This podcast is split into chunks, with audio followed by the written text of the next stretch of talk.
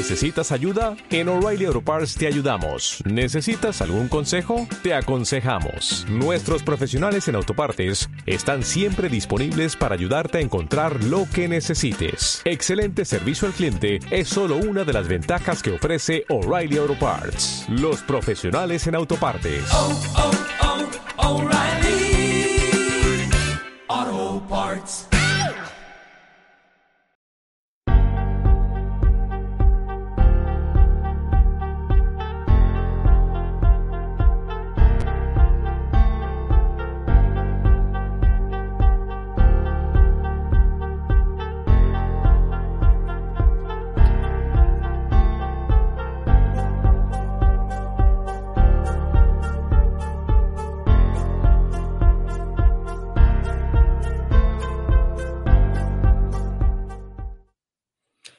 Hijo de puta es Iván Delgado.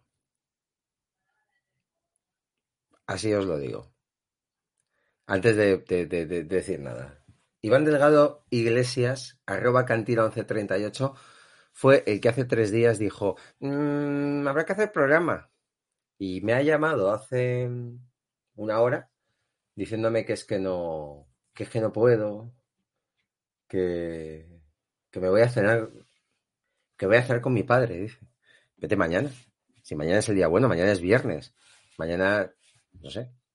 Así que nada, nos ha dejado un poco así mal. Yo creo que era porque íbamos a hablar de DC. Y como no entiende, ¿sabes? Pues ha dicho, igual no tal.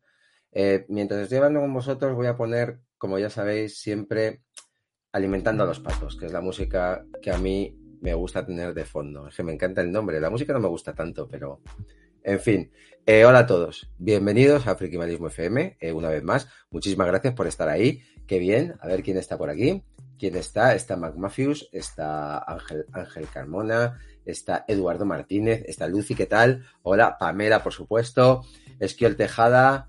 eh, qué bien.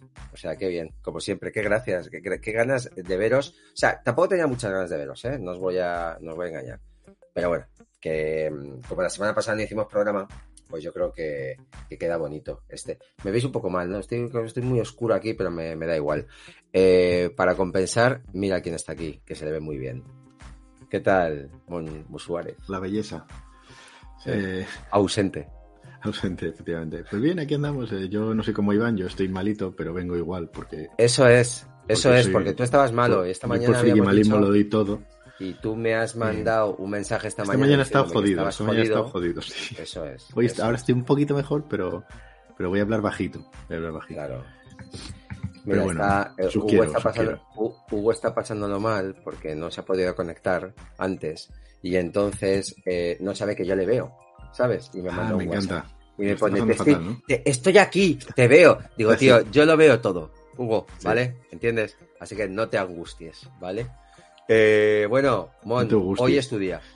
Hoy es es mi día. Hoy es mi día. Además tengo con, Vale. o sea, hoy voy a, voy a, voy a, voy a, ser, voy a ser Iván, ¿eh? Hoy voy a ser Iván. aquí. Llevamos, llevamos, eh, no sé, cuánto, 10 años de programa. Hoy es tu puto día. Sí, además no Vale. tengo, no tengo haters. O sea, no tengo haters. Bueno, te tengo a Perfecto, ti. pero- nadie que te diga.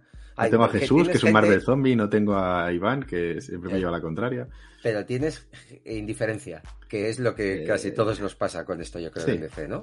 Vale, Ah, yo no, eh, yo estoy ilusionado, yo estoy ilusionado. Estás ilusionado, ¿no? Bueno, mira, casi no llego, bueno, chat. Míranos, míranos que, míranos que cabrón. Eh, hablando de cabrones, Fer con Estéreo, ¿qué tal? Ici la de loin. Bonne nuit. Hoy te vas a Hostia, tener aquí que el- ir, hoy te vas a tener que ir también porque eh, tu compañero de piso ha llegado borracho. No, hoy, hoy vamos de chill. Hoy vas de chill. Netflix and chill.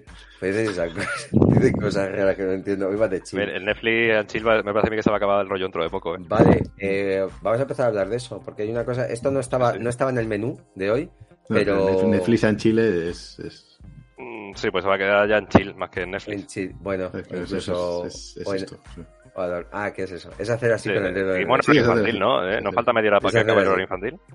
Eso, me sí, la- suda el nabo, pero si esto no lo ve ni esto ni Dios. Esto, no lo ve nadie. Eh, 24 personas hay, ¿eh? Em, Manu, Mírale, eh, ni duchado ni aseado. Nada, escucha, ni duchado. Escucha, ahí está. La Y, creía- y- es una desilusión porque creía que era viernes y no es jueves. Que Oye, Manu, eh, no, no, cuen- haznos un poco de publi de tu nuevo programa. Bueno, eh, el programa de tercero de... Qué bien lo vende, ¿eh? Qué bien lo vende. La verdad que sí. Bueno. es arribísima, Sí, Daniel. es, Bueno. que, es que viene a ser un poco como estamos ahora mismo, pero bueno, básicamente es un... es Pero un mal hecho, ¿no? de- Es Claro. un minimalismo peor.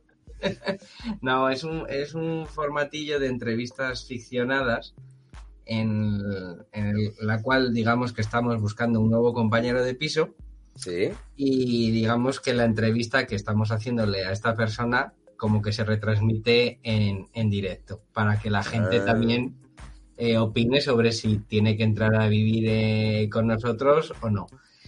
Y la gracia es que hacemos como que no conocemos a la persona que viene y Sí. esa persona también hace como que no nos conoce a nosotros. Ajá. Pero sí que os conoce, esa es la gracia, ¿no? Exacto. Mm. Y Con lo bueno, divertido que la- sería no hacer nada, ¿verdad?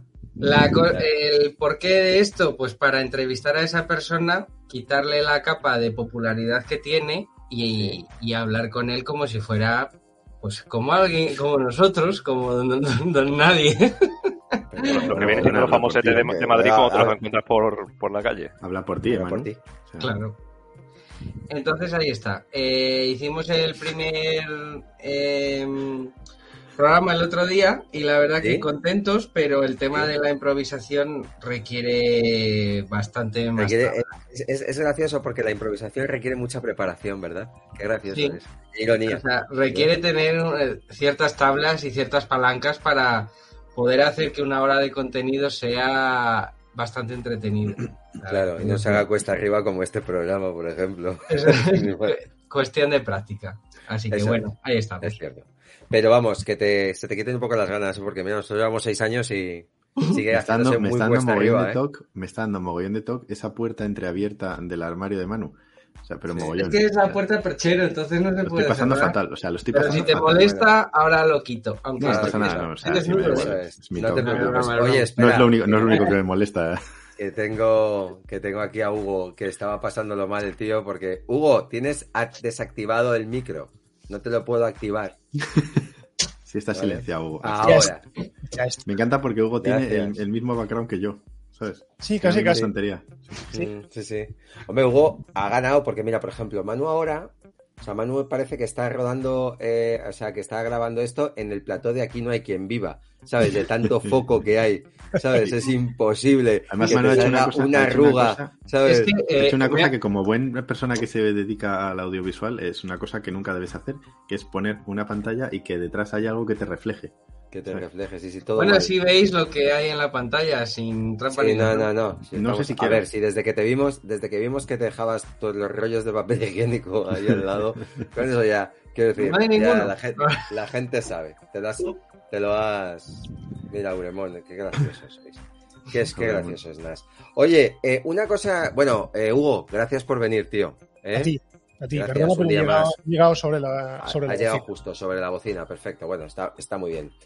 Eh, una pregunta rápida antes de empezar a hablar del episodio de, de las sofás y un poquito de DC. Contadme qué cojones va a pasar con eso de Netflix, de que ya no se van a poder compartir las, las, las cuentas y si va a ser verdad, ¿cuándo es esto? Bueno, esto de ¿Y qué momento en cojones va a España no pasar? es. ¿Se acaba el mundo? ¿Qué pasa? Esto de momento en España no, lo van a implantar antes de marzo, o sea, antes de que termine marzo en Estados Unidos, al parecer. Sí. Bueno, ya están haciendo, ya están haciendo pruebas, creo que en un par de países de Latinoamérica. Y les está saliendo mal. Qué, qué sorpresa, ¿verdad? Está saliendo Sí, muy sí. mal. Y entonces ayer, creo que fue ayer o anteayer, anteayer, sacaron unas normas que tenía que cumplir, que es que cada persona que tenía que tenías en la cuenta Sí. tenía que conectarse por lo menos una vez cada 15 días, creo, en la misma, en la misma IP, o una vez Desde al el, mes. wifi- desde el mismo wifi hemos dicho. El wifi de tu casa. sí. Correcto, pero hoy creo que han recogido cable ya y han hecho una especie de comunicado o han soltado un globo sonda en el que eso ya no es así exactamente. ¿Y, y cómo se controla eso, chicos? O sea, que, Yo creo que no puede. ¿cómo se Por la? IP, o sea, es que, o sea, no sé, no sé cómo. Pero vosotros pensáis que esto, o sea, quiero decir, de los que estamos aquí, entiendo que todos, bueno, todos tenemos Netflix, sí, ¿no? Eh, y todos compartimos las, las, las cuentas, ¿no? Entiendo. Correcto. ¿Vale? De los cinco que estamos aquí, eh, la gente que está en el chat, por favor, si nos podéis decir si vosotros compartís la cuenta de Netflix y tal, nosotros eh, captura de pantalla y mandamos directamente a Netflix Help, pero eh, de todos los que estamos aquí, ¿quién se daría de baja si no pudiera compartir la cuenta? Yo, por, si, si, si cobran lo mismo, yo. Si- o sea, quiero decir, eh, Pues me van a cobrar de- 18 si te dieran la opción esa de quedarte, o sea, claro, no sé si vosotros entiendo que pagáis como yo, los 18 euros estos de 5 y son 5, cinco no sé cuántos dispositivos y os conectáis pues unos cuantos. Em, ¿Realmente vosotros diríais, vale, pues me cojo la cuenta de 5 euros y pico con anuncios y toda la pera y sigo teniendo? Es que yo eso no lo haría. No, porque por además. Netflix tiene, Netflix tiene una cosa que es una mierda. Y es que eh, no solamente es que si te coges la barata lo puedes ver solo en un dispositivo, que eso todavía tiene un pase. Claro. Es que si te es. coges, es que si te coges la barata ni siquiera lo ves en 4K. Eso No, es. ni, no, ni en Full HD. No, o sea, Claro. lo ves en 1080. lo ves en- No, no, 720. 1000 720. Bueno, entonces ya Creo me que me lo 720. Luego, Ah, luego yo- encima te cancela mm, la de Super Secreto o algo así, ¿no? Inside Job y te dan ocho temporadas de Big Mouth. O sea, Y es que a mí, a mí- a mí ahora mismo en Netflix solo me interesa The Sandman, no me interesa otra cosa. A mí, a Ese- mí es Big que ese es el problema. gusta. Ese es el problema con Netflix. Que ¿Qué interesa con Netflix a día de hoy? Es, es complicado, ¿eh? Porque es cierto que, que tenemos una cantidad tanta de, de- Hemos hablado muchas veces, ¿no? De la cantidad de contenido, de la cantidad de cosas. Pero Netflix no ha sido, yo creo, la que más ha sacado cantidad de contenido que no vale el 80% de lo que sacan. No es una cosa atractiva. A Netflix yo creo que lo que le ha pasado es que le ha, le ha pasado factura el efecto Netflix, es decir, el efecto eh, lanzar las, las series a borraculo, ¿sabes? O sea, eh, eh, yo creo que eso le, le ha pasado efecto, o sea, al principio molaba mucho cuando teníamos el- la, la tele lineal, porque claro, podías ver las series a cholón y sobre todo las antiguas las podías revisionar todas muy Sí. rápido, Correcto. pero claro, cuando empezó a llegar las otras plataformas de streaming y todas las semanas tienes un estreno del que se está hablando y en Netflix solo se habla durante una semana de... Sí, porque es una, es, es una puñetera semana lo que se tarda en, en- Es que es así. Un día, bueno, una semana y Yo, dos ejemplo, días. Yo le he dicho, No, yo con Sandman, con- la prisa que tienes para ver, tienes que tener prisa para ver las cosas porque si no te Eso comes es. los pasó, con, pasó The Sandman. The Sandman ya sabéis que a mí me flipa muchísimo Sí. y yo la tuve que ver a toda hostia porque, claro, yo no quería comerme mierda encima y aparte que, que no te da tiempo porque estoy seguro de que esa serie, si hubiese sido en HBO o en Disney o, y lo hubiesen promocionado de otra forma, habría sido Sí. un pelotazo. Pero Claro. la lanzas en Netflix con, además una serie que no gana nada si la ves al cholón, ¿sabes? O sea, tienes que reposar Claro. un poco los capítulos. Hay que reposar, claro. Es un poco como The Last of Us. O sea, si, si, tú, si tú lanzas la, The Last of Us a lo bestia, ya los tres primeros episodios no me parecía una muy buena idea, porque no hablas del, del episodio. O sea, o sea, yo creo que, yo creo que si haces series con efectos eh, sorpresa o plot twist, que es lo que se, se hace ahora básicamente todo el rato, y, y la lanzas a cholón, la gente. Es que en cuanto la lanzas, ya a las 10 horas ya hay alguien que la ha visto entera. Sí, no, no, no, eso, eso está, eso está claro. De hecho, eh, por ejemplo, eh, incluso con The Last of Us está pasando, ¿no? Mucha gente que ponía, ¿no? Estoy evitando los spoilers de, de, de The Last of Us, pero es verdad que, y lo hemos hablado muchas veces eh, también en el programa, que es que queremos que vuelva un poco el, el, el, la, la, el tema semanal en todas las series de todas las plataformas. O sea, queremos el reposo. Pasa, hijo. Te vas a acostar día Dios. Está, está aquí, está ya acostado. Bueno, de hecho, es que son las 10 menos cuarto, no sé qué haces despierto. Ah, como me flipa tu pijama, tío. Ah, Gracias. sí. Bueno, que di adiós a la gente que está por aquí. Adiós, chicos, que lo paséis Adiós, bien, Héctor. ¿vale? Ahora, venga, tira. Adiós. Adiós. Está haciendo el Moonwalker para atrás, gracias, hijo. Eh, El bueno, para que- atrás, porque el Moonwalker para adelante es súper difícil. es, es- sí, es andar, se llama. Eh, entonces la historia es esa, que eh, si queremos volver un poco al, al- al método, al método HBO, digamos, de toda la vida, eh, ¿creéis que Netflix, ah, una, una de las opciones, y lo que he leído por ahí alguna vez, es Netflix está pensando en autodestruirse? O sea, quiero decir, este tipo de, no, este tipo de políticas de, no, no, No. vamos a dejar que la gente se conecte, y además vamos a poner todas las series de estas, y además vamos a meter series de mierda a cholón, es como, pero, ¿qué, qué pasa? O sea, además es que estáis perdiendo millones de suscriptores. mm, ¿puede haber algo en plan de autodestrucción de la, de la... Bueno, pero más autodestrucción que ha hecho HBO hace poco y Correcto. sigue ahí. O sea, quiero decir, el, el tema no es la autodestrucción, es que yo creo que es que las, o sea, el, el sistema está cambiando. Hay muchas plataformas de streaming y ahora mismo Disney es probablemente la que, la que lanza contenido que más interesa. Qué barbaridad. Aunque no quiere decir que sea bueno, The Old, no The Old Man, no sé, no sé si habéis visto la serie. Sí, no, sé, no quiere decir que sea bueno, Tremenda. pero lanza contenido que interesa. Y, la y, y- y- y hay muchas plataformas. Entonces, claro, Netflix era la hostia hace poco. Netflix empezó como un videoclub. Eso es para analizar un día en un programa, ¿eh?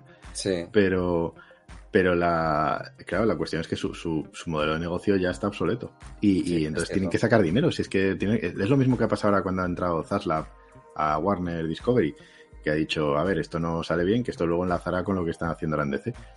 Pero esto no está bien, esto no está bien. Vamos a sacar series, películas las quitamos, no las estrenamos, la- la- las sacamos de la plataforma porque no quiero ni pagar los impuestos de tenerlas sí. y, y ha hecho una limpia del copón y eso la gente se ha chinado, claro, porque tú tienes una plataforma de streaming y al final lo que te estás dando cuenta es que si quieres algo que te guste mucho, tienes que volver al formato físico, porque si no, no te aseguran que dentro de unos años la vuelvas a tener. No, no, O, es que o lo- como te pasa con Community, que si vas a Netflix hay un capítulo que falta, por ejemplo. Pero es que el otro día, por ejemplo, yo buscaba Titanic. No sé por qué me dio por ahí. Y digo, voy a ver Titanic. No hay Titanic. Hasta que no la estrenen en cines otra vez, no hay Titanic. Estás, La estrenan en, en 3D otra vez, ¿no? Ahora Mm, en, 3D, 4K. en cines. sí, algo 4K. así. Lo que pasa es que, claro, Sí, sí, sí. La, la han quitado y al final dices, hostia, una película que sabes seguro que va a estar ahí porque es suya y se supone que no debe de irse nunca. Pues se va. El otro día, por ejemplo, también quise ver la, la peli de Flashpoint de, de Flash, la de, la de dibujos. Ya no está. Ya no está. HBO ya no está. Ha, ha- ha desaparecido un montón de contenido de, de animación y, y ahora dices, Bueno. ¿qué queda? Pues comprar, comprar Blu-rays. Eso es. Fíjate que, que- que curioso que volvamos, ¿no? A, a ese punto. Bueno, eh, hemos, hemos hablado de, de, de HBO, de of Us, de su modelo y de, y de. Vamos a ver un poquito del episodio 3, ¿no? Porque. Hostias, ¿no? Hostias.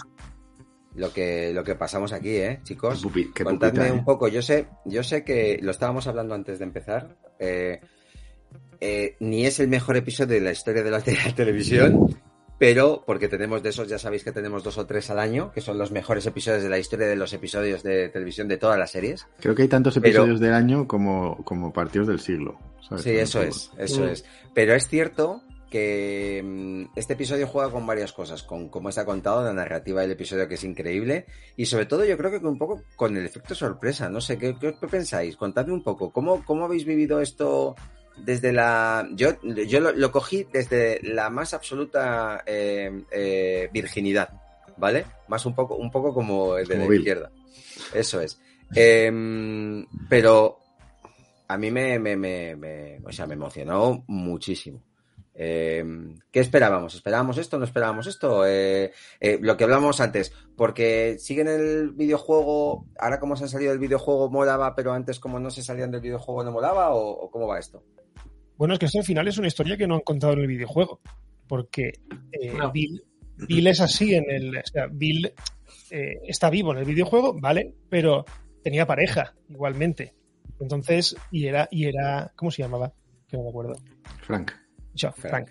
Eh, entonces, a mí que me expliquen esto me, me enriquece muchísimo más y además, ¿sabes qué pasa? Que ha hecho como un parón de, vale, eh, no nos acostumbremos a estar todo el día viendo a Joel y a, y a Ellie dando vueltas por ahí y viendo un montón de zombies, vamos a parar un poco, reposamos y mostramos a, a un, para mí, a un carácter que era el de Bill, que en el videojuego le coges manía porque es imbécil, Mm. pero en el aquí pues llegas a quererlo, además con la cara de Ron Swanson, pues quién no va a quererle. Joder, es que, tío, Uf. es que Em, es, que espectacular. Yo creo que esto básicamente ha sido, o sea, yo cuando empecé a ver la serie digo, evidentemente la temporada va a tener que tener relleno entre comillas por algún sitio porque la historia es buena, pero no da para siete, ocho capítulos, no sé los que va a tener, sobre todo si son de una hora y veinte como el de, como este tercero. Pero lo que sí es cierto es que tú en el videojuego te metes en el personaje eh, en cuestión de minutos si te gusta la historia y en el audiovisual necesitas mucho más, más tiempo para meterte dentro de la historia. Y este capítulo era muy necesario para entender después ciertas decisiones que va a tomar Joel que son jodidas y que van a tener sus raíces en, en la carta que lee al final de, de este episodio. Entonces, para gente que dice que yo le he leído que este capítulo es de paja, es de relleno, eh, todo lo contrario.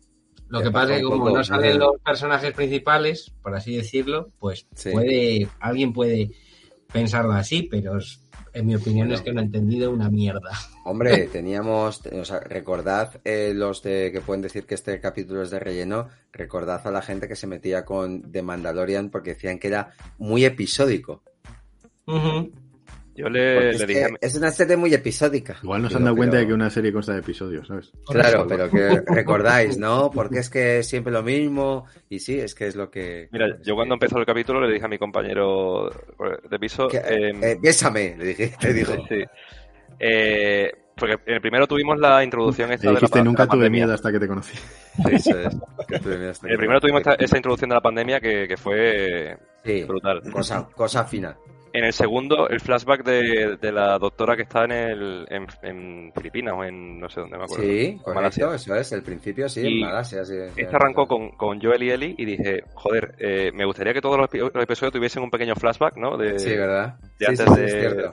de- y, y- y justamente te meten la historia de, de Billy y de Frank. Y creo que, que están, están yendo por buen camino en ese aspecto. Bueno, yo- porque yo que la digo- historia principal es andar y matar zombies y llegar a un sitio.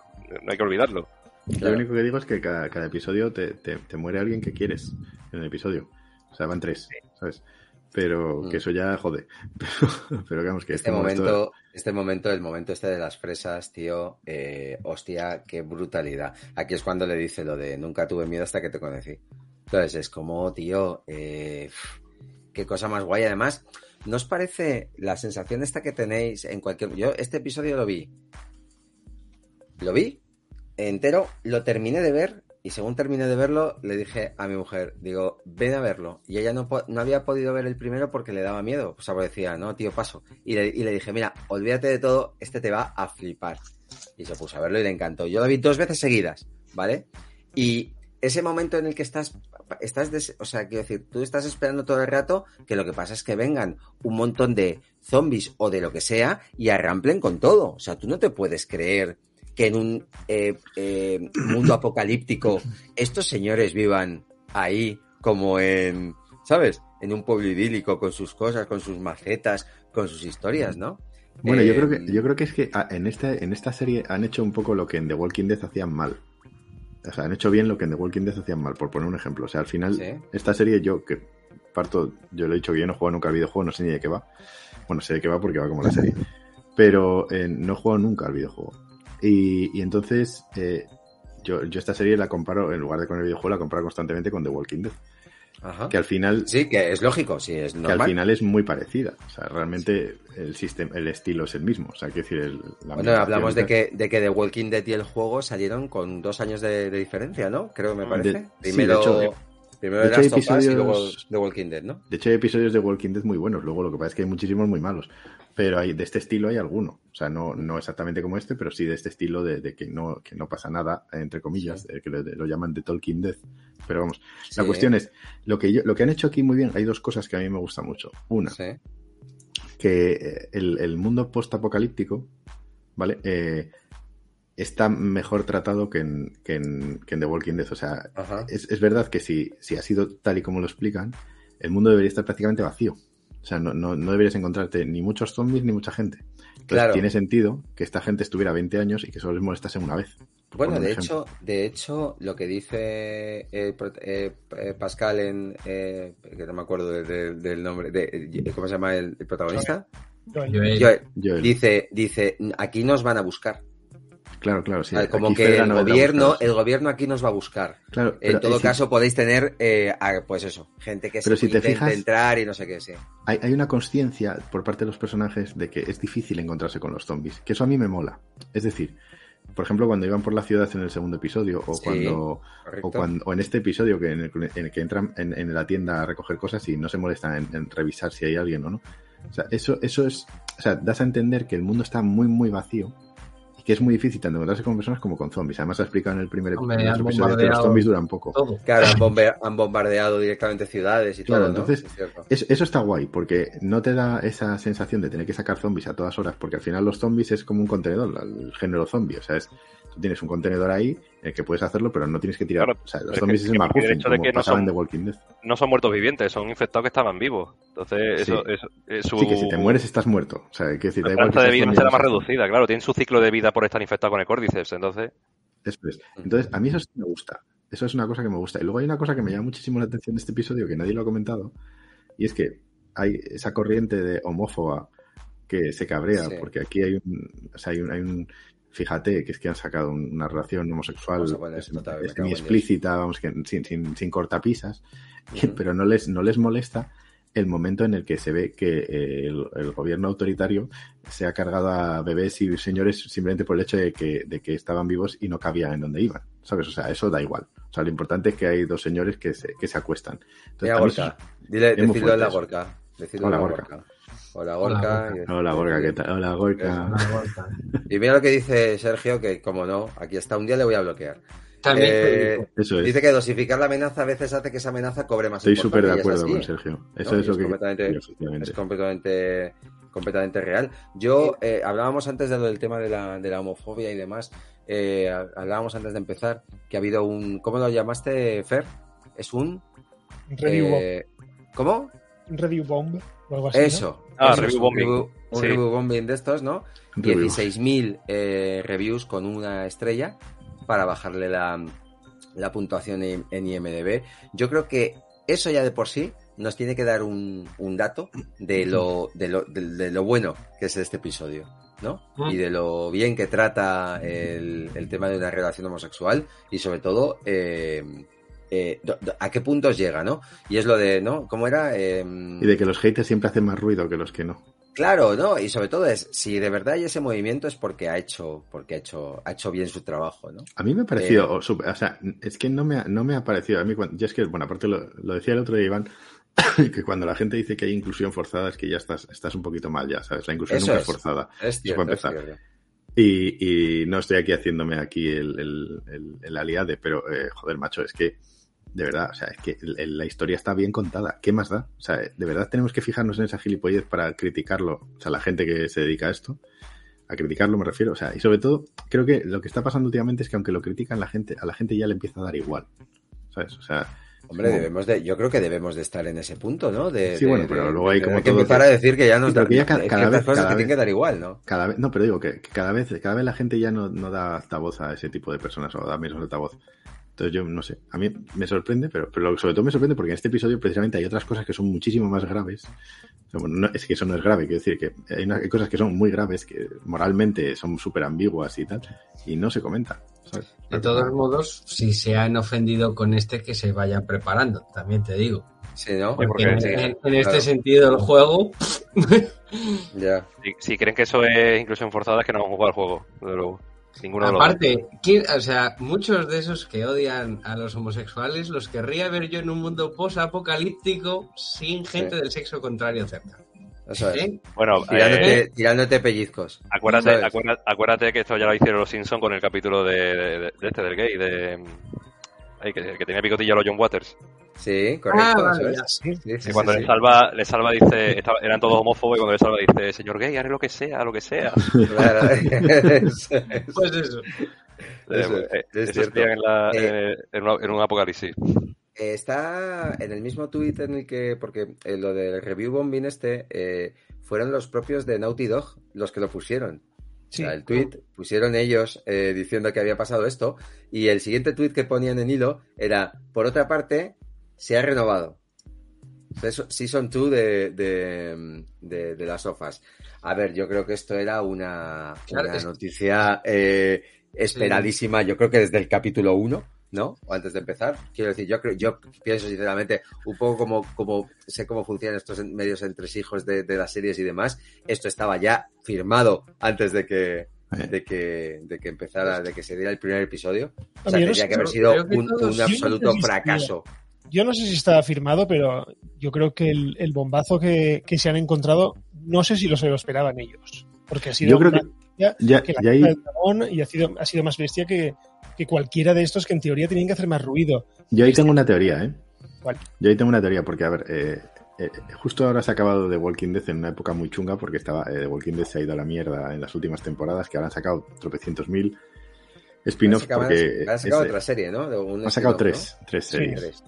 Pero porque al Pero final... entonces, hay publi- entonces hay público, Mm, a ver, ¿no? es- eh, O sea, hay decir, aquí no, ver, aquí no- la, la- la- la industria no Espera, está espera, para espera. tirar el dinero, No, ¿eh? Espera, hay público para el universo cinematográfico. no A ver, en que- Estados Unidos hay público para todo. O sea, y en, en prácticamente todo el mundo. Pero sobre todo, en esta- te recuerdo que la serie más vista eh, hasta no hace demasiado de la historia de la televisión, la más rentable era Navy, ¿vale? O sea, Navy, sí, Navy, investigación criminal. o sea, que es una serie que, bueno, o sea, la calidad. Bueno, pues, es una. Es, sí, pero Navy Por no eso, sé cuántas pero en la- lleva, la 20, Claro, pero y la ven todos que- los señores de todos es los que The Walking jubilados de Dead es televisión Unidos. lineal. The Walking Dead es televisión lineal. Es, es que es otra liga diferente. Primero, hay mucho menos presupuesto y lo que buscan son más visualizaciones en, en audímetros. O sea, no es lo mismo que, que el- que la, que la televisión en streaming. Porque aquí la vemos en streaming, pero eh, The Walking Dead en realidad la hecha en AMC, que es un canal lineal en Estados Unidos, Sí, un canal sí, de cable. correcto, sí. Y es otra historia, eso, eso tiene- eso se mide de otra manera. Y, y The Walking Dead se ha terminado pronto. Entonces yo creo que The Last of Us eh, sabía que iba a salir en una época un poco difícil porque está The Walking Dead en capa caída. Se ha terminado, bueno, están conecta- y está, está- la gente está muy saturada de series de zombies y han aprovechado que tenían. O sea, que han. O sea, que- eh, digamos que digamos que The Last of Us, si no hubiese sido la versión del videojuego, Sí. eh, no hubiese tenido la Sí, repercusión no hubiera- que no habría hubiese tenido. Y aunque hubiese tenido la- la misma calidad, probablemente la serie hubiese sido, hubiese sido un petardo hacia, hacia abajo. Pero Claro. claro. el tema está en que han aprovechado la, el tirón de, de que era el videojuego y sacaras lo que sacaras, si no era muy malo, la gente lo iba a ver, pero es que han hecho una serie muy buena. O sea, por lo menos en los tres episodios que, que he visto. A ver, Y ya te digo, o sea, muy- yo, yo la veo como The Walking Dead, pero bien. O sea, yo- es lo que estoy viendo con esta serie. Muy raro tiene que ser, eh, viendo el nivel de estos tres primeros episodios, que la serie dé un bajón. O sea, quiero decir, esto, esto va, esto va increciendo seguro, ¿no? Sea, tenemos. Porque, ¿qué esperamos de en las próximas semanas? De, eh, ¿Esperamos más episodios de estos? O sea, quiero decir, esto abre una. Una, una puerta a lo que hablábamos en que estabais diciendo antes, ¿no? Que, a ver, el que ha jugado al videojuego sabe que o, o abres otras puertas o se te queda corta la historia en principio, ¿no? Para hacer dos temporadas de esto. A ver, si miras IMDB, por ejemplo, eh, esta es la actriz Anna Torf, sale Sí. creo que hasta el quinto o hasta el sexto. Ajá. Es muy o, sea que probable está- o sea que estás volviendo atrás en algún momento. claro. más historia de, de para atrás, porque no, no has fichado Sí. a, una, a, una, a una actriz buena. A Bueno, aparte- Torf la puedes sacar todo lo que quieras. En este episodio, en este episodio lo dan a entender, ¿sabes? Porque la carta ya te habla que ahí había una y, y lleva mucho tiempo juntos, por lo menos 10 años. Claro. Entonces, No, hombre, pero porque- es, es interesante cómo está usando los flashbacks para contar lo que ha pasado. Que en el juego, por ejemplo, nunca sabes nada. O sea, No sabes ves recortes de periódico por aquí y por allá y te haces una idea de lo que ha pasado, pero juegan con eso, que tú empiezas en medio del caos. El videojuego, no hay, no hay un periodo de tranquilidad familiar. Eh, el juego empieza con la niña despertándose de noche, que la, la usas un poco para aprender a usar los controles. Sí, correcto, eso un, es. un tutorial. Sí, sí, Y sí, cuando bajas al piso de abajo ya te da el susto el perro, que sale igual en la, en la serie, y ya es cuando llega Joel y te coge en brazos y, Y te coges y te corriendo. mete el coche. Y es como empieza la- el videojuego. Entonces, Eso es. de hecho, los flashbacks, yo creo que es lo que más miedo está dando porque son bastante reales. Eh, Sí, eso es. dices, es que, coño, esto podría, entre comillas, pasar. Y sé que si esto pasara, las decisiones de bombardear una ciudad con gente sana, pues serían. Pero es que el timing, el De timing hecho- de esta serie fue muy bueno también, porque es lo que decíamos el otro día, que no solo ha sido lo de que sea una serie buena y tal, es que o sea, ha salido después de una pandemia mundial. Claro. Y, Sí, pero, y, sí, por pero ejemplo, podríamos, estar, estos- podríamos estar hasta las narices de ese tema. Mm, Pero Sí, no han bueno. hecho- pero no eh, eh, ha sido inteligente porque no hablan de la pandemia que estamos viviendo ahora. Pero es, es como, yo no sé si habéis visto la película de Contagio de Soderbergh, Increíble. que Increíble. yo la vi, eh, que es 10 años antes. Increíble. Esa película es exactamente lo que Yo pasó. la, vi en, yo la vi en el Eh. confinamiento y lo pasé fatal. Porque, claro, es, es el- la, cuando la- si la hubieses visto antes, dices, va, una serie. De hecho, la pasó de drama, o sea, de ciencia ficción a drama, que es buenísimo eso en IMDb. Pero eh, tú la ves en- antes del confinamiento y dices, va, sí, una serie, va, está bien, es una película que está guay. Pero cuando la ves en el película, no, pero la dices, película, es, pero la película es, es, es brutal, ¿eh? O sea, Sí, sí, sí, es muy buena, pero... Pero claro, bueno, ahora la ves de otra manera, pero ¿sabes? hostia, es que luego la ves y dices, que- entonces, eh, el timing, yo creo que influye mucho el que venimos tocaditos de la pandemia, ¿eh? Mm, también, sí. Sí, de El todas maneras, temas, temas de los que se están tratando en los flashbacks, en los flashbacks perdón, eh, del tema del, del, mm, el asesinato de civiles y el control de, de movimiento de masas grandes se tocan, por ejemplo, en la, en la novela de Guerra Mundial Z. Y Eso eh, lo es iba a que, comentar justo. eh, eh, pues, Novelón, ¿eh? pues La, batalla de Hope, por ejemplo, es un poco, Claro. va un poco por ahí. Sí, y entonces he dicho, no sé hasta qué punto han podido tomar la novela como referencia, porque la verdad que es una maravilla esa novela. A mí es Sí, la película es una mierda, pero el libro es una pasada. El Sí, libro sí, tenía que es- llevar a, nada a- que lo ver. he dicho muchas veces, lo tenía que llevar, llevar como miniserie. Es que Es el el libro hijo- es, es el es hijo el libro de no se Mel puede Brooks. adaptar a una película. Sí. Sí. Es el hijo de Mel Brooks, ojo, Sí. del director Mel Max Brooks. Brooks. eh, Max Brooks. Eh, entonces, eh, estamos de acuerdo. Entonces, es que ese momento, yo quiero recordaros el momento ese en el que, se, el que están eh, comiendo, los cuatro. Y dice, voy a invitar a unos amigos. Porque tú ese momento, eh, en cualquier otra serie de, estas de apocalipsis y tal, y de zombies y tal, piensas que en cualquier momento van a sacar las pistolas y se van a matar entre ellos allí, lo que sea. Y los ves que le invita a la casa, que ven esa, una, una tranquilidad, una... Por ejemplo, la, que- le dice yo, él dice, podemos hablar, lo primero, si me quitas la pistola de, la, de- de apuntándome a la cara, ¿no? Y el tío es la guarda y, y esa sensación de, de los otros dos charlando, mirando las, las plantas como las tenían, ¿no? O esa sensación de tranquilidad y de normalidad dentro de Porque que todo se ha no- ido a tomar por culo, Pero en ¿sabes? esta serie no tocan el género de terror, que es una cosa que yo me he fijado ya en los tres episodios. No tocan el género de terror, pasan muy por encima del género de terror. Hombre, O sea, hay un momento de... No, o sea, vamos En la serie, en la serie pasan muy por encima del género de terror, exceptuando, exceptuando el, El episodio momento de cuando la niña. entra y, y está la niña, está la vieja. juego creo que hay una parte Sí, en la que van por el metro antes, antes de eso. Sí, No, pero bueno. me refiero en el videojuego, a no ser en los tramos que te mueves de noche y de día que te metes en algún edificio como el que sale en la Sí, serie. Que la parte de los clickers está- era bastante de terror. En esos momentos es cuando es se acerca al survival horror, como un Sí. Resident Evil, por ejemplo. Sí. Pero el resto del juego no, estás más pues pendiente de... Pues a mí, a de mí los me dio más miedo. A mí me dio más miedo el, los dos prólogos, el del primero y el del segundo. Claro, sí, sí, es lo que comentaba. Ahí el, el terror psicológico ahí, o sea, ahí me tocó. Sobre todo el segundo. Segundo, cuando oí lo de la harina, digo, bueno, pues ya está, cuando me salgamos en la Claro, harina. lo de la- como de la harina, es verdad. Ahí hay un fallo muy gordo ahí, ¿eh? también te lo digo. Da igual, Vale, venga, dale, dale duro. No, hombre, a ver, si se supone, se supone que los, que los hongos eh, se mueren a altas temperaturas, eh, la harina siempre está cocinada, por tanto no podría ser un vector en ese caso. Bueno, pues escucha, pues nada, pues la serie es una puta mierda y ya está. No, no, no, no, a ver, que es una serie de ciencia ficción, yo no me meto, pero digo que hay un error ahí de, de concepto. También te digo que lo del Corcis también lo hay, pero que me da igual, o sea, no me saca de la serie para nada, ¿eh? Ya, o sea, ya, es, por, ya, es por dar la puntilla. Ya, ya, como siempre. Eh, bueno, seguiremos muy atentos porque tenemos muchas. Y por cierto, muy guay, no lo hemos comentado, muy guay lo del cambio de. el rollo este de que las esporas no pegan, no infectan. Mm, Dime, Y- Fer. Y, eh, y eh, han dicho los creadores de la serie que quieren meter las esporas más adelante. ah, sí. Sí, que, que están empezando con los, los hilillos, eso, ¿cómo se llaman? Los, Sí, la, de tentáculos. los tentáculos, eso que también Así. está muy guay. Eso es, Pero- más, es más peliculero que en, que el juego, quiero decir. Aquí eso de que. Leí, leí que querían meter las, las esporas más adelante, que van a hablar de ellas igualmente. O sea que. Pero, ¿qué pero disculpadme, ¿qué esporas? Que eso sale en En el el juego. videojuego se pega por esporas, se, se, Sí. se contagia por el aire. Y cuando entran Ah. en sitios cerrados se ponen una máscara de... Ah, sí, correcto, es verdad, es verdad. es que verdad, yo es verdad. entiendo que eso lo han cambiado en la serie únicamente para no tener a los actores con las máscaras puestas Sí. cada dos por tres. Sí, porque el Pedro Pascal dirá, ya me tenéis toda una serie con un casco puesto. Con no un me puto jodas". casco puesto, ya, como para tocarme los huevos.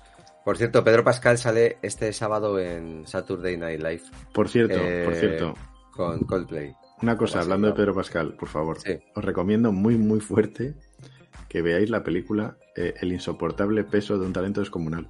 O sea, con Pedro. Pascal y Nicolas Cage.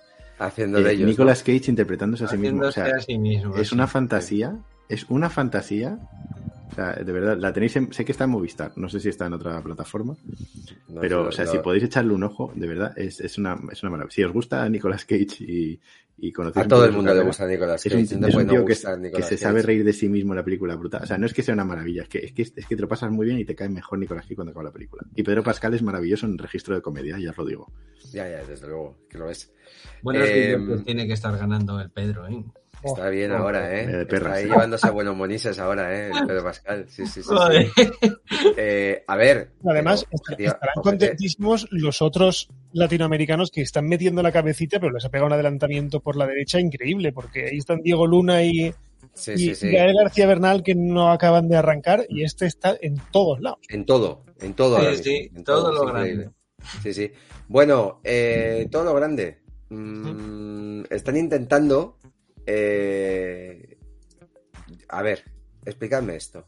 Juan Bueno, Suárez, a ver, empezamos. ¿esto qué cojones es? Porque eh, tenemos el enésimo eh, reboot, eh, reinicio. No, en Soft, realidad, eh, en realidad es el No, primero. no es un debut.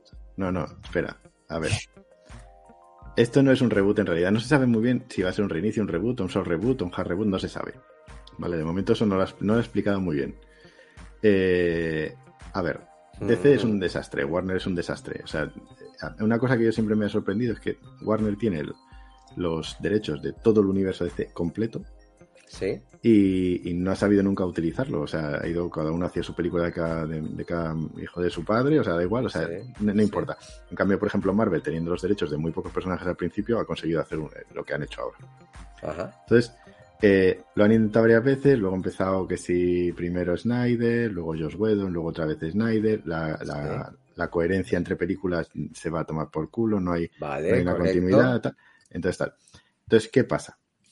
Pues que han dicho, ha llegado eh, este tal, ¿cómo se llama? Eh, Zaslav, este, eh, Zaslav, que es el, nuevo dueño Sí. de, de. Discovery Warner, y ha dicho, hasta aquí. Aquí hay que Vale. quitar, hay que quitar cosas que, que se están gastando muchas perras. Hasta, Entonces, hasta aquí, pero hasta aquí, pero con un golpe de autoridad importante, ¿eh? sí, Porque que hostia, ha sido muy criticado. Ha, será ha mejor, o sea, será mejor o peor lo que estaba hecho, pero coño, estaba hecho, ¿sabes? Y era mucha cosa, ¿eh? ha sido muy También. criticado porque ha hecho cosas, pues que bueno, por ejemplo, ha quitado series, eh, las ha hecho desaparecer, por ejemplo, Westworld o, o Race by Wolves han desaparecido de la plataforma, Sí. eh, películas que estaban rodadas en postproducción como Bad, Girl eh, la, la han borrado, o sea, no solamente que, que es que la, la- no, la, no la vayan a emitir, sino que la han borrado de, de la historia, o sea, no, Ujú, o sea, han borrado el, el rodaje. Y, y bueno, ha tomado la decisión de, de hacer una limpia. Han cancelado absolutamente todas las series de DC. Todas. No. Bueno, menos una que Menos queda una. por. Pero la suya. Eh, y, y, y- y entonces, bueno, eh, han contratado a James Gunn y a, y a Safran para que hagan, eh, digamos, una especie de eh, un estudio de, de una división de Warner que se llama DC Studios, que va a planificar el, el- el- los eventos del universo DC a 10 años. ¿vale? De aquí Vale. a 10 años. Que eso no quiere decir que luego no siga, sino que ellos van a planificar desde ahora a 10, o sea, antes de empezar tienen que tener planificados los 10 años. La diferencia que van a hacer con Marvel, eh, Marvel, por ejemplo, lo que hizo fue, empezó con Iron Man, eh, Sí. y dejaron la puerta abierta a hacer un universo compartido, pero no era algo que estuviera seguro, porque Iron Man fue Ajá. una especie de apuesta eh, extraña por parte de, de- de Marvel, Marvel Studios, que hizo la tal. Y entonces, bueno, a partir de ahí se creó un universo, y, y en Marvel lo que hacían era Kevin Feige, eh, Feige, Feige, o como se le diga, Fiji. Kevin iba Feige. planificando, digamos, cada fase, ¿vale? Pero no estaba planificado a, a 10 años hasta que le salió bien, pero no estuvo, o sea, se fue planificando paso a paso. Sí, correcto. Esto lo quieren hacer de otra manera, lo quieren hacer todo planificado desde el principio hasta el final. Para eso han contratado, ya te digo, a James Gunn, que lo conocemos porque está en Marvel y en DC. En DC ha hecho el Sí. Escuadrón Suicida, Peacemaker y tal, y en Marvel ha hecho eh, Guardianes de la Guardianes de Galaxia la Galaxia. y eso. Entonces, a ver, ¿qué es lo que ha dicho? Pregunta, pregunta. ah, sí. ¿James Gunn va a seguir, va a seguir eh, trabajando para Marvel? Eh, Va a terminar va a terminar los Guardianes. Termina las Guardianes 3 y listo, ¿no? Termina los Guardianes y ahí se termina la historia de los Guardianes y él ahora va a dedicarse única y exclusivamente a, eh, a unificar, digamos, el, el universo DC y a ser el director creativo del, de, la, de la esta y probablemente dirija, eh, bueno, y se va a escribir, ahora contaré porque va a escribir alguna película. Sí. Entonces, ok. ¿qué, qué se ha encontrado James Gunn? Vamos para Lo que se ha encontrado Gunn es que ya había películas en producción. Entonces, esas películas son las que están en la línea de arriba, donde pone Universe Reset. Vale, vale. Shazam, que las estrena ya. la segunda se parte. el mes que viene. Flash, eh, que lleva en producción desde hace por lo menos cinco años. Sí. Eh, Blue Beetle, que era una película que iba a ser para HBO, pero al final va a ser para cine. Vale. Y la segunda parte de Aquaman. Entonces, Y esto eh, sigue. Esto sigue. Él ha explicado, Shazam de hecho se estrena dentro de dos Sí, semanas el- sí, sí, el mes que viene. Él ha explicado que Shazam continúa, que lleva la, Shazam lleva Flash. En Flash va a haber un reseteo, digamos que va a resetear el universo porque sabe que habla del multiverso. De hecho, van a salir bastantes personajes. Va a, ser- va a salir el Batman de Tim Burton, va a salir, etcétera. Sí. Va a salir Supergirl, va a salir varios personajes. Y, eh, y a partir de ahí una especie de reseteo del universo en Flash. No quiere decir eso que, que elimine lo anterior ni que todo sea nuevo, pero sí que va a haber un reseteo y probablemente haya cosas que cambien. ¿vale? Lo Ujú. entenderemos cuando veamos la película. De momento no se sabe. Blue Beetle la ha mantenido porque dice que es una buena película y que está un poco separada de- del resto, entonces que puede incluirse dentro del universo DC. ¿Vale? Y Aquaman, que ¿Qué pasa dice que, que dice ¿Qué pasa con que esto? Porque se van a cargar, se han cargado a todos, a los, a los a algo la- a la pasa con. Aquaman, algo pasa con Aquaman que no quiere comentar, que eh, porque se sabe que, por ejemplo, se, se sabe que Jason Momoa, por ejemplo, Aquaman la ha grabado con varios Batman diferentes, o sea, hay algo rollo en multiverso y tal, y se cree que va a tener que ver con, con, con lo que pase en The Flash y lo que pase a continuación. Entonces, bueno, eso no se sabe muy bien, no se Oye, explica y muy me bien. está diciendo Nebur, Neburkam eh, de Peacemaker, ¿qué ha pasado? Eh, espera, Nada, espera, es que a esto vamos. No, todavía no se sabe, ¿eh? o sea, no, no han anunciado nada de Peacemaker. Joder, pues lo la mejor serie que, que- que he visto de esta gente de- Claro. de- Pero con entonces, bueno. Entonces, él explica que a partir de Aquaman empieza ya, digamos, el, la- el cap- la- el- en lugar de dividirlo en fase, aquí lo llaman capítulos, ¿vale? Eh, Ajá. eh, se empieza el capítulo 1. Que lo que, ha, lo, lo que ha contado es que empezará con una serie. Porque lo que ha dicho una cosa que es importante, y es que las series de animación, las series de televisión, y todas las series de animación, todas las series de televisión y todas las películas van a estar conectadas entre sí. Es decir, Vale. eh, no va a haber dos universos, ¿vale? O sea, va a haber el universo DC, que puede ser que, que sea un multiverso, pero que el universo Sí, DC, sí, que es, sí, digamos. Lo, que, lo que esté, que está todo conectado, y luego habrá eh, lo que llama el, el Worlds, que son otros mundos, que ahí entraría eh, Joker, Batman, eh, la nueva de Joker, la nueva de Batman, de, de Pattinson, y me hace mucha gracia porque es capaz de meter a- al Joker, a Batman y a los Teen Titans los en el, mismo, Titans, en sí. el mismo grupo.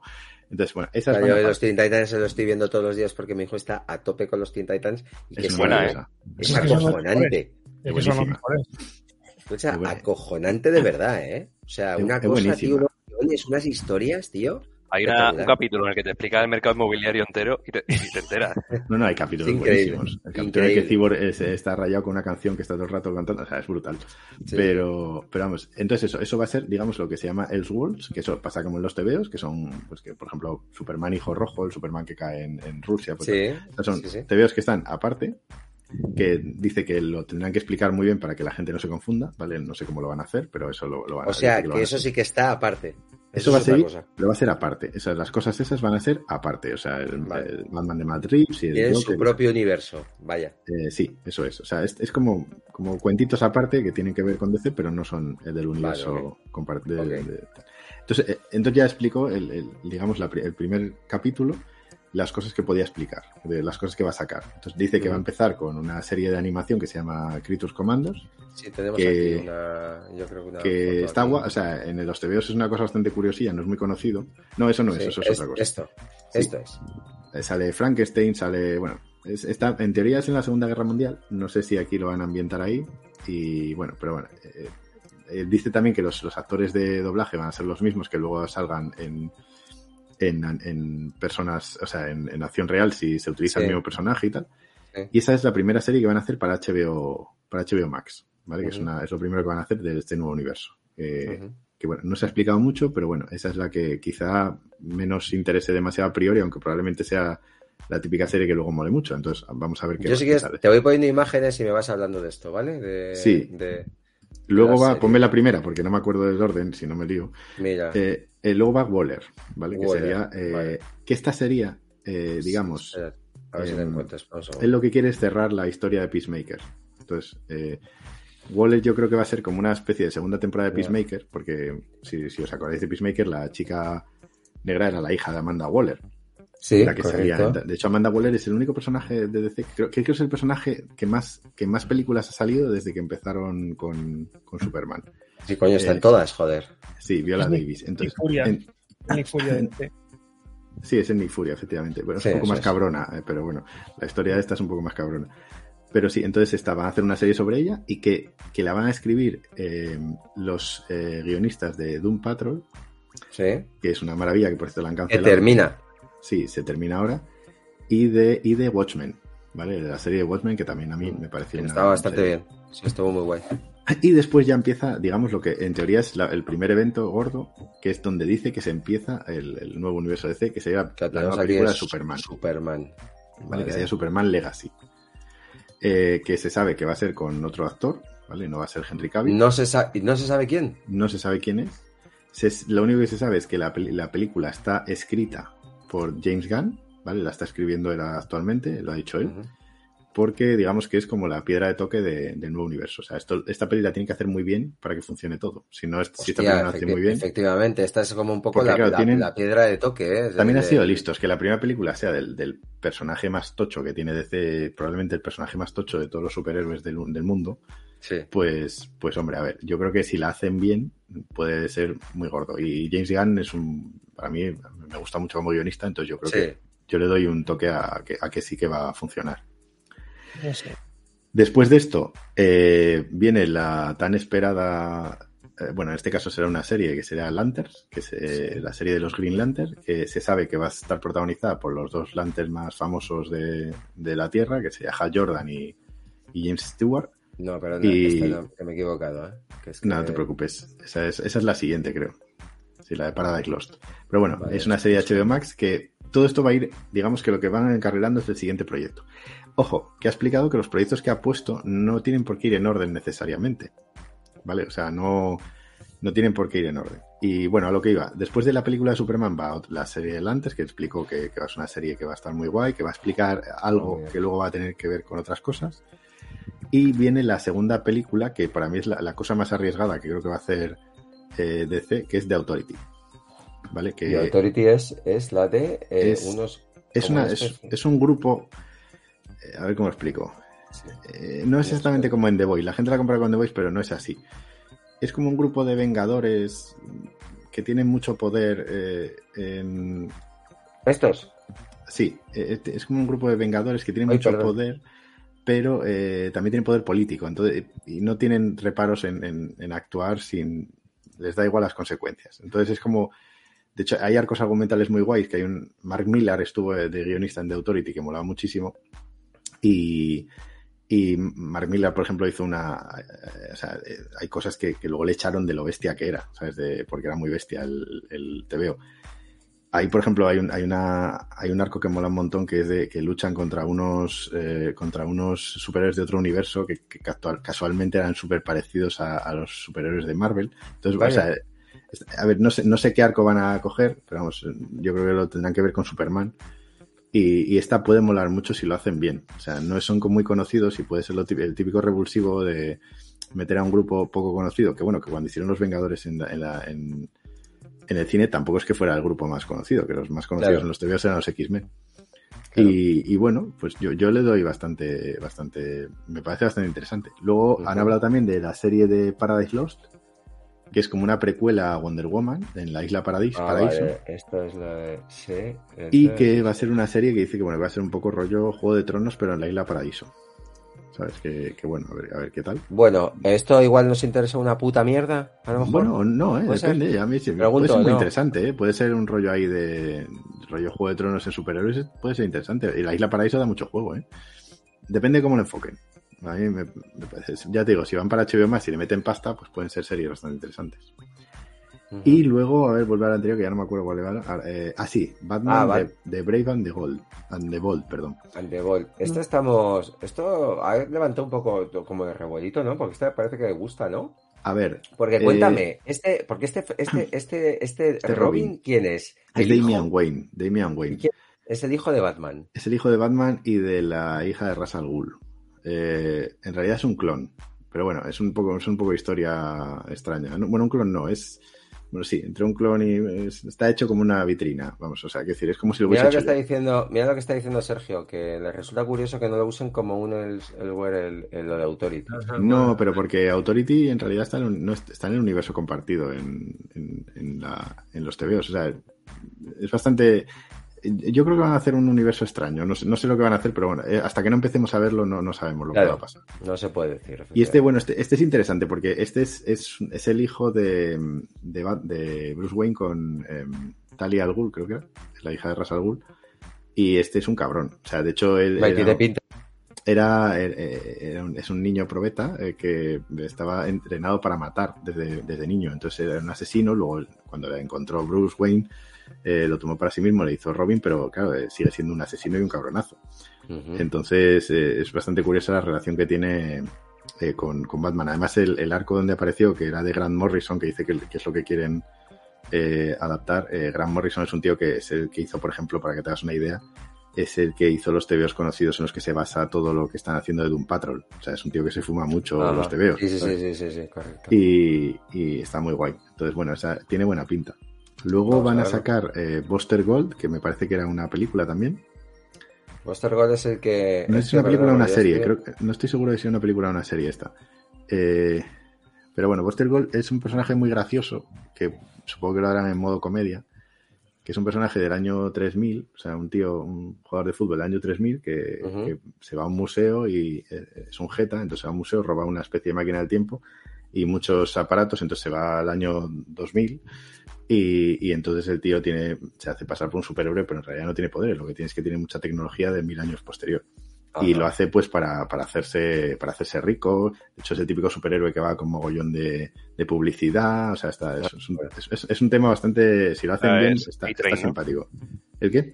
Es A-Train, básicamente. sí ese, efectivamente ese es el rollo Eh, es, es un, es un poco irreverente a mí me gusta mucho el personaje pero pero claro tiene que ser en rollo comedia porque si no este o sea de serio tiene poquito y luego eh, también ha anunciado otra película Supergirl. que es de Supergirl, eh, The Woman of Tomorrow, que dicen que, bueno, así como una especie de Supergirl un poco oscura, eh, porque mientras Su- Superman llegó a la Tierra, le cuidaron muy bien y tal, pues ella se quedó en una roca ahí sin vida, que era lo que era de Krypton, y vio a toda la gente morir. Entonces, claro, debe ser como un poco, yo creo que va a ser una película un poco oscura.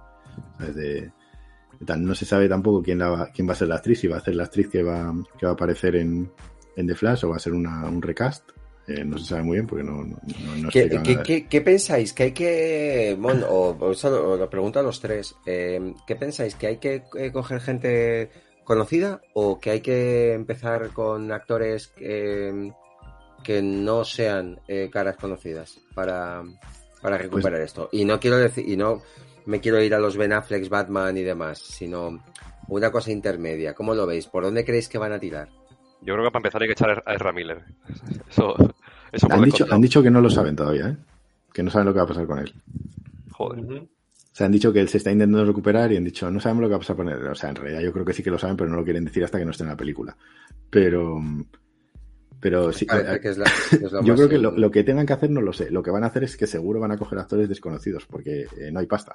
Quiero decir, o sea, eh, tienen que gastarse el dinero en otras cosas y no en actores, que era al final, en el, en el universo Marvel, era un poco lo que estaba pasando al final. Las películas eran muy caras por los propios actores.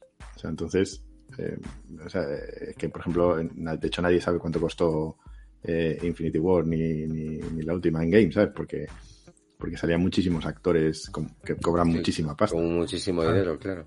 Eso es. Y, y entonces yo creo que lo que van a hacer es coger actores desconocidos seguro, o sea, o, o sea, o semidesconocidos, ¿sabes? Porque, Hombre, yo creo, sí. no, no sé hasta qué punto, pues lo de siempre, ¿no? O sea, quiero decir, da igual el papel que haga donde pongas a José Coronado en un papel que solo ves a José Coronado. O donde Sí, ves a Antonio Resines que ves a Antonio Resines, ¿no? Sí, pero, pero Eh, claro, tienen, que, tienen que tener mucho cuidado porque, claro, ellos si quieren hacer compartido con las series y, la, y, y el cine, o sea, quiero decir, si contratas a un actor que hace de Superman, va a aparecerte en muchos sitios. Claro. O sea, entonces te tiene que aparecer una serie y te tiene que aparecer en tal. Entonces, claro, eso es pasta, ¿sabes? Eh, si, si al final te contratas a un actor que te cobra 40 millones por película, como hacía Robert Downey Jr., o 50 millones, claro, claro. y luego por un capítulo de una serie te cobra una barbaridad, pues entonces no te interesa. Entonces yo creo que ahí va- van a atarse mucho los machos con el tema de los actores. O sea, yo- vamos, es la sensación que tengo. Y creo que me queda una película más. Ah, sí, eh, Sí, la, de cosa- la cosa del La cosa pantano. del pantano. Que La esto, cosa. estaban hablando en el chat. eh, ¿Qué pasa? Hay una serie. Aquí hay una serie que se canceló. Bueno, es que eso es una movida. Lo de la serie es una movida. Porque la serie fue. eh, era una serie que además estaba bastante bien. eh, no sé si sigue en HBO. Eh, se, se hicieron eh, una temporada. No sé si una temporada o dos. Ahora mismo estoy perdido. Creo que fue una temporada nada más. Una y creo que no terminó. Eh, sí, no terminaron los capítulos. se- la serie estaba, en mi- a mi entender, estaba bastante bien. A mí me gusta muchísimo el TVO de la Cosa del Pantano, sobre todo la época de Alan Moore. Y estaba bastante bien adaptado y bastante currada. Pero al parecer tuvieron problemas de, de, de impuestos en donde la rodaban. En- eh, entonces eh, le salía muy caro rodarla allí. Y aunque la serie funcionaba y iba muy Sí, bien, mira, lo estaban diciendo. no, no la Eh, terminaron. No la pudieron terminar por el tema fue de, cancelada no porque no funcionara. de los impuestos. Sí, las claro, condiciones de los impuestos. Y, fue, Claro. y fue, una, fue una putada, porque a mí la serie me parecía que era una serie que estaba súper interesante y estaba adaptando muy bien el espíritu de Alan Moore, que, de La Cosa del Pantano. De hecho, yo os recomiendo que la veáis, aunque esté incompleta, porque está guay. Y, y tal. Y entonces ahora, al parecer, van a hacer una película. A ver, luego explicaba más cosas. Ha dicho que, mm, que no que no tenía que, sí, lo de Robert Downey Jr. efectivamente, pero es que la primera película eh, Robert Downey Jr. estaba acabadísimo cuando hizo Iron Man. Sí, cuando es Iron Man, sí, sí, sí, es cierto. Entonces eso lo que pasa es que luego, claro, eh, fue como el pelotazo. Y eh, lo que te decía, luego ha explicado que este es el capítulo 1 de lo que ha explicado, esto es solo la mitad. Y que no necesariamente va en ese orden y que puede que haya más proyectos intermedios, pero que no los pueden decir Para no desvelar otras cosas. Entonces, Ya. lo que sí está Ya, ya. claro es que el tío lo, va a- él- ellos van a supervisar todo, tiene claro que todo tiene que estar conectado y que todo pasa por ellos, aunque van a dar libertad creativa a los actores, o sea, perdón, a los directores y tal, Sí. tiene, tiene, ellos pasan, digamos, eh, tienen que tener una supervisión constante de todos los proyectos para que sea todo unido. Sí, Y- correcto. Y luego también han explicado Esto- que, Dime, dime, dime. No, y luego eh, también han explicado que, mm, que tienen que, eh, eh, se me ha ido la olla ahora mismo. Eh, no mi pregunta, la pregunta que yo te quería hacer era, eh, eh, lo primero, te estás quedando a gustísimo, es posible que sea el, el programa en el que más has hablado y Sí. no creo que haya otro que El- puedas hablar el tanto. monólogo. Es, es importante que sepas que es porque no está Iván. Y, y bueno, pero bueno, que digamos que se están dando una cierta, ciertas eh, cosas que no creo que se vuelvan a dar. Mi pregunta es, eh, ¿no está la gente un poquito desgastada con el tema de fe? O sea, quiero decir, hemos visto esto, hay mucha gente muy ilusionada, pero incluso la gente de DC, tú como eres de DC, Yo estoy eh, desencantado con Warner. mm, claro, ya, pero es que están. O sea, quiero decir, Ahí es mi ahí. problema, mi problema es, o sea, yo creo en, en la visión que tiene James Gunn, estoy convencido de que va a molar mucho. Claro, lo que eh, dice que Sergio. esto- es que al es. final volvemos al punto de la paciencia. Y, Eso es, o sea, y lo yo- que Warner, lo que Warner ha demostrado es que paciencia no tiene ninguna. Claro, también es verdad que es que ahora lo ha comprado eh, Discovery y ahora están revisando mucho ese tema. Entonces, y han generado una, o sea, han creado una, eh, un DC Studios precisamente para, para arreglar esto. Yo quiero creer que, que Zaslav ha dicho ha dicho a este tío que le dejaba hacer, porque si no, no, no tiene ningún sentido. Quiero decir, si esto al final es la última, es el último cartucho que tienen, si esto no les yo, sale bien, yo- yo creo que sí. O sea, quiero si esto no les sí. sale bien, eh, ya te digo yo que el universo DC va a desaparecer durante muchos años del cine. O sea, eh, a lo mejor se va a la tele o alguna cosa por ahí, pero van a, va a desaparecer. Y es una pena, porque Warner tiene dos franquicias tochísimas, o sea, dos sagas descomunales, que es Harry Potter y, y todo, todo entero el universo DC. O sea, tienen los, los derechos completos. Pueden hacer lo que les dé la gana, que es súper grande. O sea, tiene Sí. un mogollón de personajes, un mogollón de historias. Entonces, a ver, eh, tienen los superhéroes más conocidos del planeta en los TVOs, con el permiso de Jesús que no está. Y. No, y pero es cierto, o sea, y el superhéroe, y el más poderoso del universo, ¿sabes? O sea, que es Superman, que es el, probablemente el que todo el mundo conoce. O sea, el primer superhéroe cuando dicen superhéroe te viene a la cabeza Superman, luego te puede venir otro, Claro. pero el primero que te viene es Superman. Claro. Entonces, a ver, yo creo que James Gunn ha hecho una apuesta muy personal, porque también te digo que creo que se juega bastante su carrera con esto. Y, y, y a ver qué pasa. O sea, pero es lo que decía Sergio, si no le dejan hacer, no hay nada que Mira lo hacer. que, pues mira lo que pregunta, dice eh, Lanza Bomba. ¿Está empezando a mostrar síntomas de agotamiento del cine de superhéroes? Dicho de otra forma, ¿alcanzamos el cenit hace unos años y ahora está descendiendo peligrosamente? Yo tengo una, yo tengo una, una, una- un un comentario que hacer sobre esto que dice. Hablo desde mi punto de vista y desde el punto de vista que yo creo que estamos viendo desde los últimos años. Es cierto que hay agotamiento porque es cierto que tenemos una película de superhéroes que es más gorda que la anterior cada tres meses.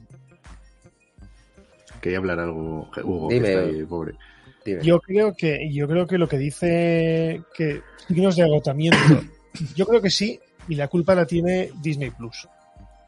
Yo creo que en parte el fracaso de la fracaso entre comillas como siempre de la fase 4 de, de Marvel ha sido precisamente el meter tantísimo contenido todo interconectado y obligar a la gente a que Mm. si a, a- a que si no veías una cosa no te enterabas de lo siguiente si esto precisamente es lo que quiere hacer eh, James Gunn y encima extendido a videojuegos, a animación, porque ya ha dicho que la gente, como has dicho tú con lo de la primera serie de Pero ha dicho, ha dicho otra cosa que era lo que iba a decir antes y me ha olvidado y ahora me acabo de acordar.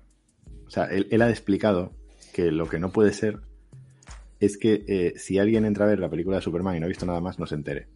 Quiero decir, o sea, eso lo ha, expl- lo ha explicado él. O sea, él le ha dicho, cada proyecto tiene que tener entidad propia. No puede ser un proyecto que esté eh, interconectado. O sea, no puede estar interconectado hasta el punto de, de- de tener Sí, de, no, de no saber, de no de que sea un capítulo de una historia completa. Una cosa es que tú puedas verlo en global, un poco como hace Marvel en, las, en el cine, que es un poco lo que hacía Marvel en el cine hasta que llegó ya Spider-Man y tal. Vamos, al principio se hacía así. Tú, tú al principio tú podías ver cualquiera de las películas en cualquier orden. Y Sí, simple. Luego ya se vinieron muy arriba y ya... ya Es que tenemos, es que, escuchad, es que yo digo, tenemos hoy, eh, ayer, eh, no, el miércoles estrenaron ayer la de Wakanda Forever en Disney Plus. En mala. Eh, la he visto, la he visto ya por fin. Yo, yo no la he visto, la voy a ver, La la veré mañana. Yo la vi en el cine. Yo, la vi en el cine, bueno, la vi no, la estuve hablando con... con Claro, sí, estuvimos con- hablando por teléfono mientras estabas en el cine. Bueno, lo Eh, que- lo que estábamos es comentando ayer. Si, si has visto Avatar ya, ¿la has visto? Sí, No. Que Sí, es sí. como comparar a Dios con un gitano. Sí, sí, sí, es, es- Avatar es una brutalidad.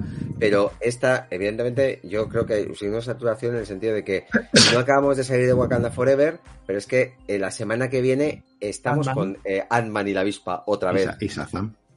y Shazam. Pero bueno, eh, yo me, me- me dirijo a Marvel solamente, entonces lo que hice Eh, un poco... Yo creo que más que, no- más que pensaba- saturación... Escucha, yo no pensaba hace un año, dos años, que iba a haber una película de Marvel que yo no hubiera visto en el cine. Yo Y, tampoco. acaba- y ha pasado. Es la primera vez que no he ido a verla. igual que yo. Yo era como película que se estrenaba de Marvel, El el estreno. primero estaba yo ahí.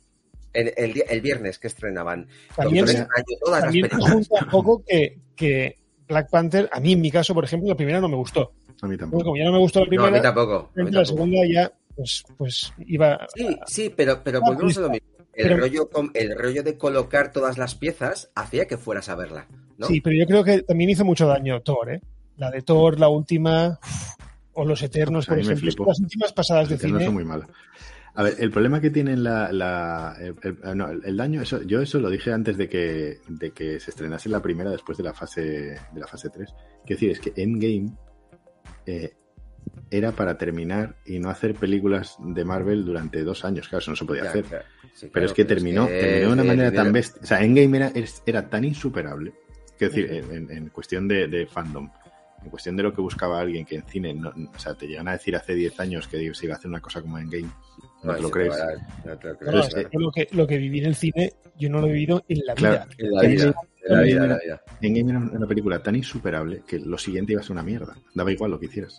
Entonces, ni siquiera se molestaron en, en- en- en ir a lo bestia, porque dijeron, sí, nos va a dar igual, nos van a criticar igual. El problema fue la pandemia, o sea, en mi opinión.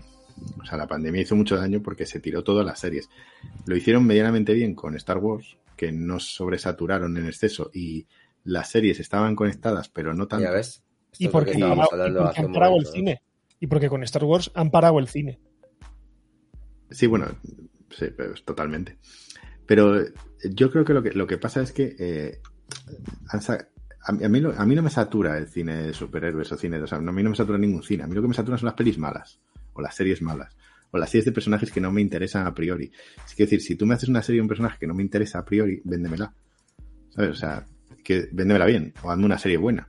Si me, si me haces una serie como, Sí, mira, te pongo, te pongo el ejemplo de Peacemaker, por ejemplo. por ejemplo, Peacemaker, Peacemaker es un personaje. idea, eh, Peacemaker- es un el personaje. no lo conozco, no Claro. tengo ni idea de qué va, Pero y de repente maravilla. digo, pero esta maravilla, ¿de dónde es que coño eso- sale esto? Pero es que eso es lo que hace James Gunn muy bien. Ya lo hizo Eso con es. Guardianes de la Galaxia porque no lo, ni Perry Mason sabía. Por eso yo confío mucho en lo de sí, rollo de. Authority y todo esto que tiene pensado. Sí, pero Entonces- una cosa, Mon, yo lo que, a mí lo que me choca un poco de todo el plan este es que él dirija la, la película del superhéroe más, No, no la dirige. ah, bueno, dirige o escribe la película del superhéroe más aburrido, entre comillas, o el más plano de todos. A lo mejor es Ahí que es no hace donde- tan aburrido. Ya, Claro. pero es Superman. También te digo que en, to- en los, en todos los TVOs que hay de Superman, te digo yo que te puedo recomendar tropecientos TVOs que de aburrido no tiene nada, ¿eh? Es decir, aburrido es. Superman es el aburrido, con perdón, en las películas. aburrido. No he dicho No, no. aburrido. Es- No, pero me refiero que sí. el- No, no, no, no. eh, Hugo, Hugo, has dicho, no, perdóname. Has dicho aburrido. Has dicho aburrido, has dicho aburrido has dicho aburrido, no, no te- Es cierto. no, no, recojas cable, no recojas cable, ¿eh? no recojo. A mí Superman siempre me ha aburrido. Es tan poderoso que me aburre, me aburre que sea tan, tan bestia. Claro, pero esa es la gracia de Superman. De hecho, siempre, siempre le tiene que hacer menos poderoso. Mira, mira, eh, Sergio en muchos de sus podcasts habla mucho de de las fábricas de salchichas, sobre todo cuando hablaba de los en los podcasts que os recomiendo de las películas de blanco y negro, del cine del cine mudo y de todo el inicio del cine, hablaba un poco de las fábricas de salchichas, de cómo se empezaron a sacar películas. Y esa sensación que, que yo tengo desde hace, pues desde Endgame, ¿no? Desde que termina Endgame, que terminamos en todo alto, que es insuperable eso y tal y cual, y es lo que estamos hablando. Ahora la sensación es que tienes una película cada tres meses de, de, de Marvel como un episodio de una serie, ¿no? O sea, quiero decir, esto es una serie, eh, van sacando episodios, que las tiene unos efectos especiales y tal, sí, pero es verdad que no... Ah, Y yo creo, y yo creo que hemos, llegado al punto de, de pensar, el, por lo menos en, en mi, en mi caso, de a ver si esta es la buena. A ver si esta es la que me meten ya a Kang, al Kang bien. sí. A ver si esta es la que me sacan a Adam Warlock. Y, y llevo esperando el a ver si, a ver si, a ver si, pues unas cuantas.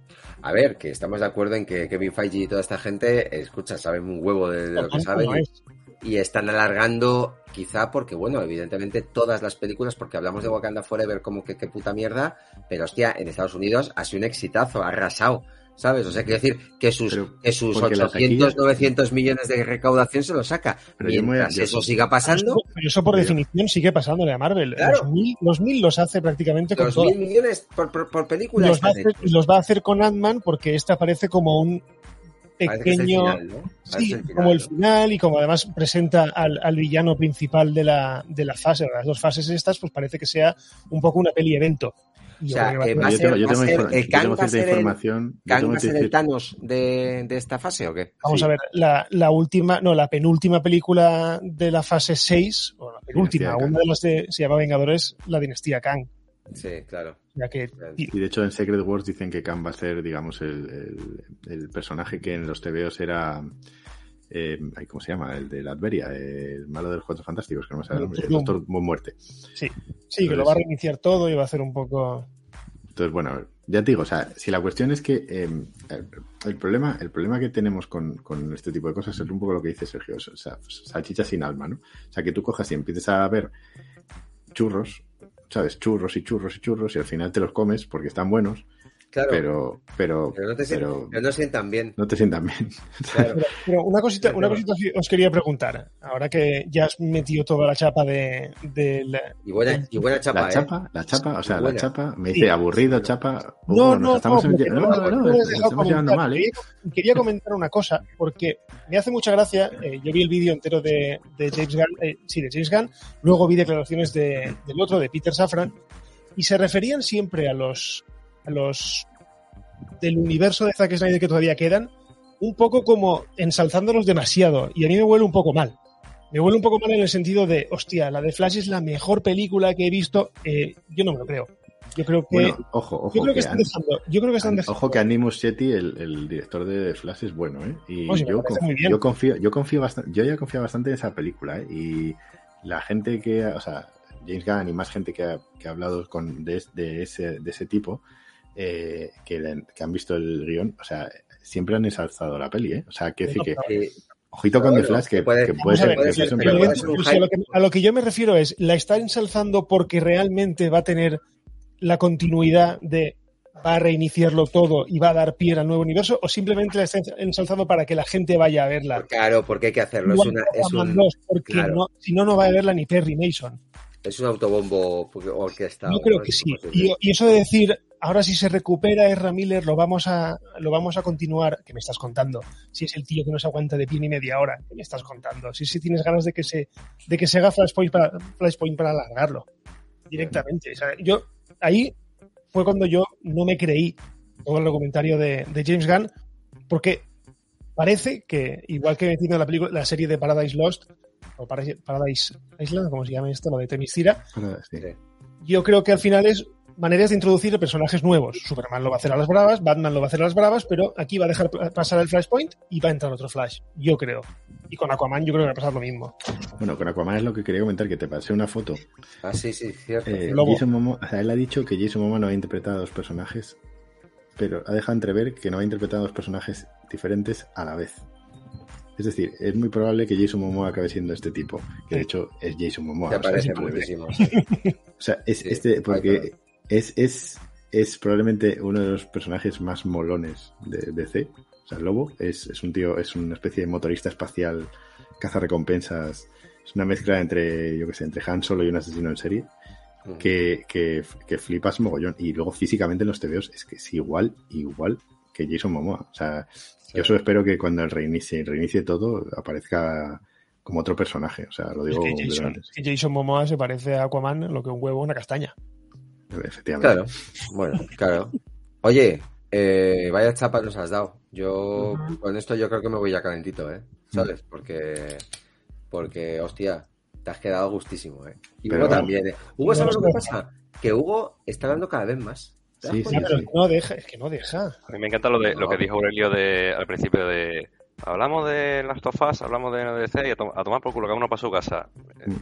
Una y cuarto. Llevamos ya una hora y cuarto aquí. Ya, tío, ya lo sé, ya lo sé, ya, pero escucha, es que lleva hablando tres cuartos de Ramón, ¿sabes? Hijos de puta. Así o sea, que que nada. hoy que he hecho un Iván, cabrones, Sí, la verdad es que hoy te has marcado un Iván de puta madre, así que no, pero a mí me viene bien para entender un poco. eh, porque no me dejáis un programa para Star Trek, que si no te hacía tres horas. Ya, pero es que no, no tenemos ninguna puta gana. Eh, Hugo Blanes, mil gracias.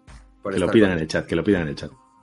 Eso es, que lo pidan en Si no, me voy, me voy a sabemos si, no, hacemos- si no, mira, lanzo, lanzo desde aquí un, un órdago a Sergio. Sergio, yo voy al descampado a hacer uno de Star Trek contigo.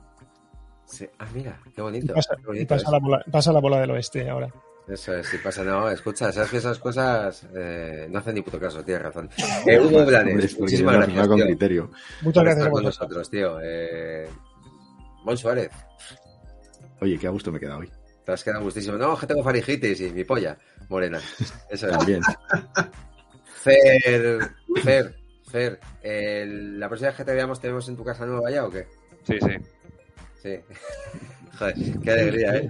Alegría. con- a ver, eh, la, la próxima que la semana que viene, dentro de dos semanas, Pues de- la- o la semana que. Yo creo que en dos semanitas. Yo creo Dos que semanitas, la sí, yo creo más que sí. para, para. A ver, nosotros siempre esperamos a Puede que ser. haya normalmente evento. Siempre pasa un par de días antes de que, de que hacemos el programa, o sea, de que hagamos el programa. Así que. Sí, yo. Más que nada para. Vamos a dejar un par de episodios de, la- de las sofás para, Claro. verlo bien y, y verlo bien, en un par de semanas. Así que en un par de semanas te vemos sin el compañero ese borracho que tienes, ¿no? Madre vale, vale. Muy bien. Eh, y hablando de compañero borracho, eh, Manu, Es Coca-Cola solo, ¿vale?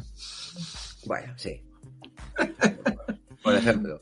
Por Eh, ejemplo. y- y Coca-Cola con la camiseta de James Bison. Tócate Claro. la polla. ¿Sabes? Eso es. Bueno, pues muchas gracias, Manu. Eh, ¿cuándo, es. ¿Cuándo es el próximo Los lunes los vamos a hacer. Los lunes. siempre. Los lunes, pues nada, pues los lunes, chicos, ahí, tercero D, ¿no? Correcto. Bueno, joder, tío, ¿eh? Tercero D, Qué apuntado ahí en. Twitch. En Twitch, ¿verdad? En Twitch. Muy bien, perfecto. Pues que Perfecto. lo veáis. Y a toda la gente que estáis en el, en el chat, pues que muchísimas gracias. 50 personas han estado ahí escuchando a Mon. Manda cojones. Si no hubieran sido casi En mi 80. vida, ¿eh? En mi vida. Eso, eso es- normalmente suele pasar. Así 50, 54 aquí escuchándolo, porque claro. Bueno, escucha, No, yo cuenta estaba- yo tres, estaba porque escuchando mucho, rollo, ¿eh? Eso es. Eh, eh, muchísimas gracias. también. Eh, nos vemos eh, dentro de un par de semanas, pero sobre todo os voy a decir una cosa. Vamos a poner, como siempre, esa música de rock que tanto nos gusta para, para poder terminar, porque yo sin eso, pues no soy nadie. Vamos a decir adiós y quiero esas melenas al viento. Adelante, cómo no. Eh, ah, bueno, que y hablaremos de muchas cosas más, ¿eh? Porque eh, eh, hay un montón de cosas que tenemos que hablar en dos semanas y que tengáis muy buenas semanas y que no suba mucho las emociones, ¿eh? Adiós.